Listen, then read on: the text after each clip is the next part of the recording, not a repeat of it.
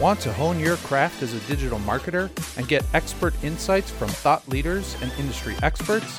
Welcome to the How I Work podcast. I'm your host, Josh Becerra, founder and president of Augurian. Follow us on Twitter at Augurian Tweets or subscribe to our YouTube channel for more great content. Now, here's the episode of the podcast. Hey, this is Josh Becerra from Augurian. I'm here with Tom Kincheloe from SureSwift Capital. Tom, you should tell us a little bit about SureSwift because I think you have a and and your job there because I, I think you have a cool job and I think it's a cool company. So can you tell us a little bit about that? Yeah, absolutely. So I've been with SureSwift almost three years now. I joined SureSwift through an acquisition in 2016. So I was the head of growth on a product called Mail Parser. It's an email parsing solution that basically allows you to take emails that are structured in nature, like a form request, like a shopping cart uh, receipt, et cetera, et cetera, and extract that data and pipe it over to either through our native integrations or through Zapier or something else to basically mm-hmm. the tools that you that you use every day. And so through that acquisition, I stayed on on Mail Parser, and then Kevin, our CEO, asked me to lean in a little more heavily on a couple of other products in our portfolio. We have somewhere in the neighborhood of 30 products in our portfolio, and they're all SaaS, right? If I'm not mistaken. No, we have a little bit of diversification in regards to we have a portfolio, if you will, of SaaS, a portfolio of content, so ad based revenue or partner affiliate type revenue properties. And then we also have ed tech, which is a combination of some of them are content and recurring revenue, either yearly or monthly, and then some are just purely recurring revenue subscriptions. So we'd envision it in those silos. Uh, yeah. SaaS, and even though there's some cross pollination of those two, and then the content sites.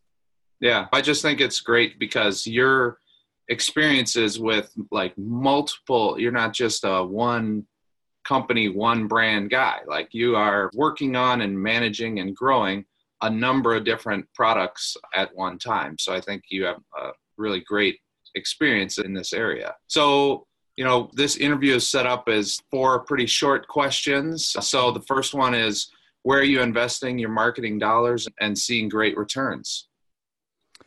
Yeah, as you mentioned, we don't have one brand that we're we're working around. So we've got in the neighborhood of 30 brands. So it's not really a one size fits all, but one of the things we've made a really concerned effort to be able to track and use to base our decisions off is data. So that means that we're ensuring that Google Console, Tag Manager, and Analytics are all set up and, and reporting data accurately so that when we are pursuing whether it's paid acquisition, social, email marketing, like the data that we're receiving is accurate and that we can base decisions off of it. So one of the first things we do whenever we acquire property is we go bring our team in that sets that up, make sure that it's adjusted to the Sure Swiftian standards because every founder that we've acquired a property from has has set it up a little different. So we get a universal, I guess you would say, playbook there. Yeah. Um, yeah, data is hugely important. We both know it. So it sounds like you're using the uh, some of the Google stack to Google Analytics, Tag Manager, Search Console. Are there any other tools that you are finding really valuable? Stuff that we will occasionally put on sites are like there's a company called Mouseflow, and so that's going to do like session tracking and recording and heat maps on pages to see where people are clicking, uh, click maps, things like that. Do you, do you guys use any other tools to get data or any other marketing automation stuff, things like yeah. that? Yeah, we do. Our go to for kind of the scenario you just described is Hotjar. We use that for okay. click tracking, user behavior, heat maps, a survey, polling our user base, whether they're paid users or whether there's somebody trialing the product. Okay. And using that intel that we gather to make optimizations to the the way the pages are laid out, to the the look and feel of the pages, using the survey data to inform our marketing on page content, be it content strategy, be it the wording in our website. So that's something we use pretty heavily. And yeah, we are using the Google toolset because A, it's super cheap and we're like a we're a community of bootstrappers. For those that aren't familiar with that term, it's self-funded. It's your own sweat and blood, or maybe you borrowed something from your, you know, great grandmother or something. But yeah. for the most part, it's people doing it and they're the CEO and they're the customer support lead and they're doing sales and they're trying to strong arm their way through marketing automation or whatever the case may be. Yeah. And so we've immersed ourselves in that ecosystem and really like it because it's really accountable. Yeah. Uh, we're not dropping a thousand dollars a month on some product that we can get for free. Maybe it's not a Ferrari, but it'll give us the insight that we need to base the decisions that we feel make a lot of sense for the business. Yeah, Hotjar is one that we use a lot. And then there's standard tools that we use for help desks that allow us to tag and triage tickets a certain way to aggregate that data to use as our feature roadmap or to okay. Customer support responses, maybe to be more sensitive to our pricing or competition awareness. People will mention sometimes, oh, does this or so and so does that. And once you start to see the volume, it gives you an opportunity to make sure not that we aren't proactively looking at our competition, but what's going on in the market. Yeah, super smart way to listen yep. to the customers. Yeah.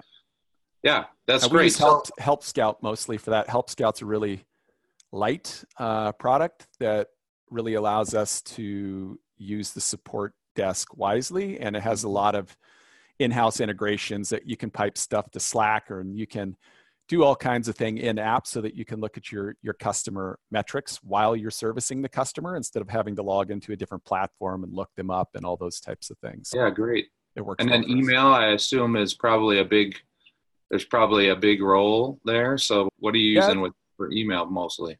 It's a good. It's a good question. We probably have six or seven different platforms that we use sure. because we inherit whatever the founder had. Whenever is possible, we streamline it and standardize. And there's a handful that we use depending on how we interact with the, the client base, whether we're just sending newsletters and updates and tips, or if we're doing in-app interactive push messaging or right. or event event based actions. Customer Customer.io is one that I've used uh, pretty heavily with some of the founders that I've worked with. And I really like that because we can use it for marketing, but we can also use it for in app experience and use really um, intelligent events to give people the feeling that we're here to support them. So, for example, if somebody's in the app and they click on a, a certain integration, like we can trigger two hours later to send, hey josh did you find the answer to the solution you were looking for in regards yeah. to said integration and it, yeah. it doesn't feel like a robot to them they're like right. hey yeah i found it or no i didn't and and so it really helps you keep them engaged answer questions keeps the volume on the desk high of relevant chatter as opposed to like how do i use this product it's sure. targeted and it's purposeful and it shows them that you care about their experience so yeah, it's great. Sounds like a great product. Another question that I'm going to be asking everyone who does this interview series with me is around like what your biggest challenges are today and then any new marketing ideas or experiments that you're really excited about for 2020. So, first challenges and what you think is going to be super exciting in 2020, what you're working on. Yeah, my answer may be different than some of your other col- colleagues that you'll be interviewing. Like from from my standpoint, what's what's really exciting, like yeah. we've never really at scale for our portfolio properties pursued any kind of referral based marketing whatsoever. We have one okay. one maybe two products that do it, one exceptionally well, something around 40% of the new accounts come in from referral marketing. Another one it's just a drip.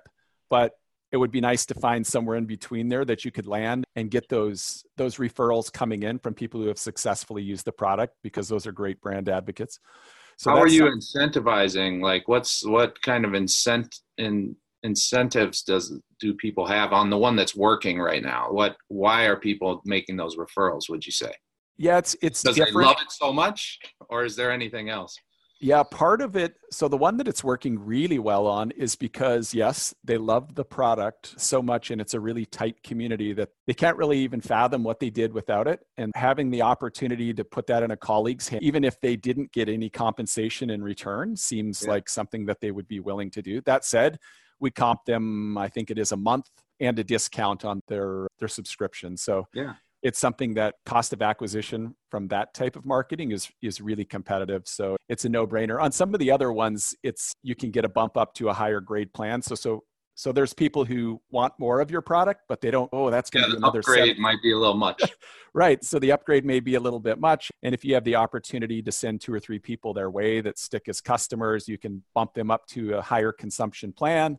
And so we just try to find things that they want without having to really discount the product, give them more of something, maybe give them a month free, those types of things. But we've never really nailed it. Um, and so that's something I'm actually pretty excited about. What's our biggest challenging uh, challenge today was one of the questions you asked. Yeah. Yeah, it's interesting. Like the ecosystem uh, has become quite polluted in the last 15 years that I've been working on Google AdWords, for example, or yeah. spending spending money on Facebook or so the costs are going up um, significantly in regards to what you pay and what you get in return. There's click fraud. There's all types of other nasty stuff out there that can corrupt your expenses bottom line. It's finding these new opportunities, right? Like most of these markets that you're in with your specific products, like you you can feel when you're reaching the saturation point based on your month over month or year over year growth. And it yeah. may because you've tapped out the total addressable market or it may be because you've just tapped out the addressable market of people that know you given your existing channels. So for right. me and the team that we work with, we have a great growth team at SureSwift Capital. We also have a great marketing team. We are very mm-hmm. much like working together and solving these things together. So whether it's Marvin sharing some insights, he's the head of our growth team about, I think this is an opportunity for this product. Has anyone else in the portfolio tried this? We can share those collective learnings and then go out so, what's the biggest challenge? Like, the biggest challenge is finding what's next when you've started to reach kind of the growth ceiling, but at the same time, find it before you reach the growth ceiling so you can also juice that in there and amplify the growth so it just keeps going. It's not very fun when it hits and then it goes up and then it hits and then it goes up. It's, it would be nice to keep it going up yeah. and to the right. Um, more like a rocket ship, just more straight up, actually. But you know, no, I get it. I'm happy well, with sustained growth. Uh, doesn't have to be the old proverbial hockey stick. It's nice that it grows solidly and that your expenses maybe decrease at the rate because you're built to scale more efficiently. And so you can put away more if you grow more. Yeah. That makes sense. That's, that's super smart. I really appreciate the time. Some of what you were just saying about like finding the next new platform or trying to figure out where the the channel that maybe has been untapped is is really reminded me of like at Augurian we use this bimodal approach to doing our the digital for our clients where we have this core of publishers, tactics, strategies that we know work and will deliver the kinds of returns that we need but then we have this edge which is like this testing ground where we can just hey let's put some stuff out on reddit. Let's try reddit and see what mm-hmm. happens. And many times those tests will fail but if there is a test that comes back that actually is delivering like a better return on ad spend if that's our KPI, then we pull that new test into the core and we maybe eliminate something in the core that isn't performing quite as well as that new test. So anyway, I do think that um, in this day and age, you always have to be testing new publishers, new platforms, different ways to get at that audience and find where they're hanging out online. So, sounds like you got a lot of fun things to look forward to in 2020, and I really uh, appreciate the time. So, this is our first edition of these one on one SaaS conversations. I thank you, Tom, for being the guinea pig. Yeah, absolutely, Josh. I enjoyed it. You're a company that has a portfolio, being able to take one learning from one property and apply it to someone else without really having to go through the pain of discovery for that other product is a beautiful. It's a beautiful. Right. Yep. Yep. Our teams do exactly what your teams do. They're all working on different accounts and they try different things and then they share that wisdom back and forth and figure out what is applicable what did you do that worked that might be applicable to the account i'm working on. Yeah that's good stuff. All right tom enjoy the rest of your day. Thanks so much. I appreciate it. Yeah absolutely. Have a good one. Right. take it easy. Okay bye-bye. Thank you for listening to the How I Work podcast with Josh Becerra. If you like what you heard, make sure you subscribe. To learn more about Augurian and for more digital marketing tips and insights, head to augurian.com.